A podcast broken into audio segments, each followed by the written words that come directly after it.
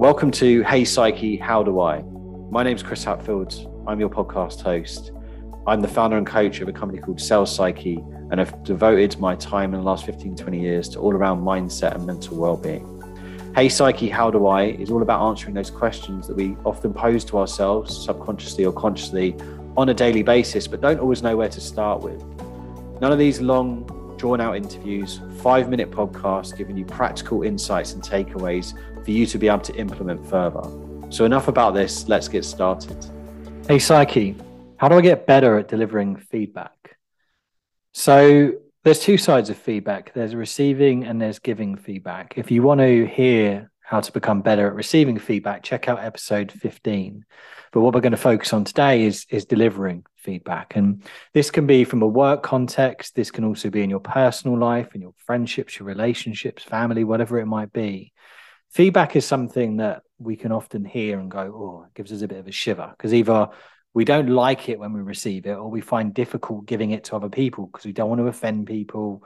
We don't want, you know, to them to take it the wrong way and all these things. And that sometimes, particularly when we're delivering it, can cause us to bottle these things up. Is to either not say exactly what we think or let it bottle up and it comes out in other ways.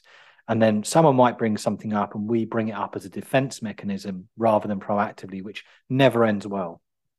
So, some things to think about. And there's a little um, vowel way to remember this, as in A, E, I, O, U. So, A stands for and. One of the worst words you can use when delivering feedback is but. Chris, really good presentation today. Really enjoyed the questions you asked, but or you know, I, I really like this, this, and this about you, but straight away, where's your brain going? Your brain is going to what's coming after but. It's going to delete all the stuff that comes in before and just remember that. That's why when you walk out of any review where someone maybe has used the word but, you're just remembering all that negative stuff. Your brain goes into defense mode. So try and use the word and instead of but. Chris, really good presentation today. Enjoyed your questions. And what can make it even better next time is if you think about summarizing at the end, or I really appreciate this, this, and this about you. And what I'd really appreciate also on top of that is maybe if you could think about this straight away, you can feel like actually it's not as confrontational. I don't need to go into a defense mode, even just hearing it in that way. So A is for and, E is for effort. Always acknowledge and recognize someone is putting effort in. If they're not, then that's a that's a bigger conversation here. But most of the time, you know, from a work or even personal perspective, you'd like to think someone has put effort into that presentation, into your relationship, into that meeting, into that call. They put something into it. So it's acknowledging that effort because sometimes if we don't, it the outcome might not be what we expected it to be, but we can sometimes just ignore their process. And the process is something we always need to appreciate.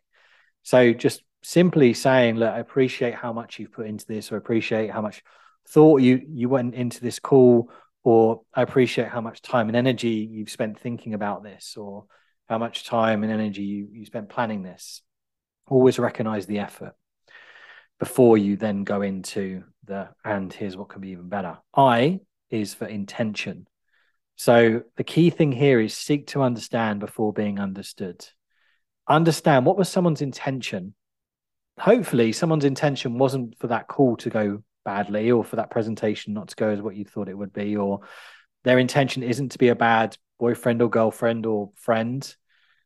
Understand the intention. What were you hoping to achieve when you did this? Or what was what were you hoping to achieve when you said this in the presentation? Or what's your thought process when you're doing this understand the intention try and understand it because someone might have the right kind of intention but their actions aren't going round that way. They might have had like, this is what I wanted to achieve from the call or this situation, or when I when I was checking in with you, or when I was saying this about this person, this was my intention. If the intention was good, okay, at least I understand that. Let's work on how we can actually achieve that next time. O is for opportunity. There is always an opportunity to learn from this. Sometimes with feedback, it can feel like failure for people if it's not delivered in the right way. It's like, right, that's it, we're over. Or, you know, if you're giving it to your team or someone, they're going to think that you've changed your opinion on them forever.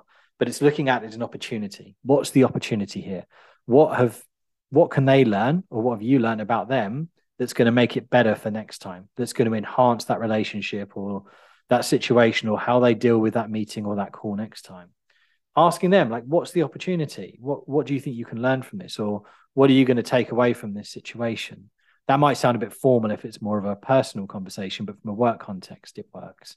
And you not grammatically correct here stands for you you think about every time you're delivering feedback how are you showing up think about if you're giving it whether it's at the end of the day and you're having a conversation with your partner or friend or even if it's at work what state of mind are you in if you're affected by all the stress and other things that have gone on throughout the day, think, am I in the best state of mind to deliver this feedback? Because what you don't want to do is take on all those indirect things and make them part of this conversation, all those other stresses, because that's where someone can get defensive. That's where maybe this conversation does feel a bit more of a personal attack because you're taking stuff out on them that maybe has nothing to do with them.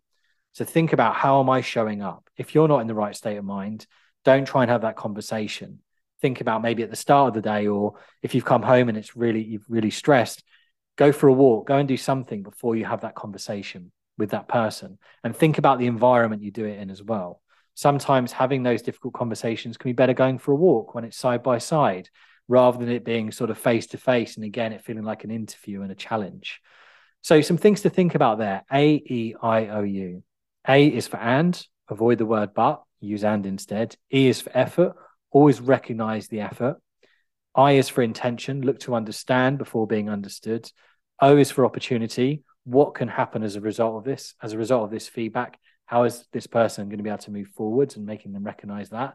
And U is for you. How do you show up and ensure you're bringing your best self to that conversation? That's it for the episode today. Stay mindful. Catch you soon. Hope you enjoyed today's episode. Um, if you ever have any questions you want to pose for Hey Psyche, how do I get in touch on Instagram at Hey Psyche How? Drop me a message on LinkedIn, Chris Hatfield, or you can visit Sales Psyche, psyche.co.uk for more around this. Catch you soon and stay mindful.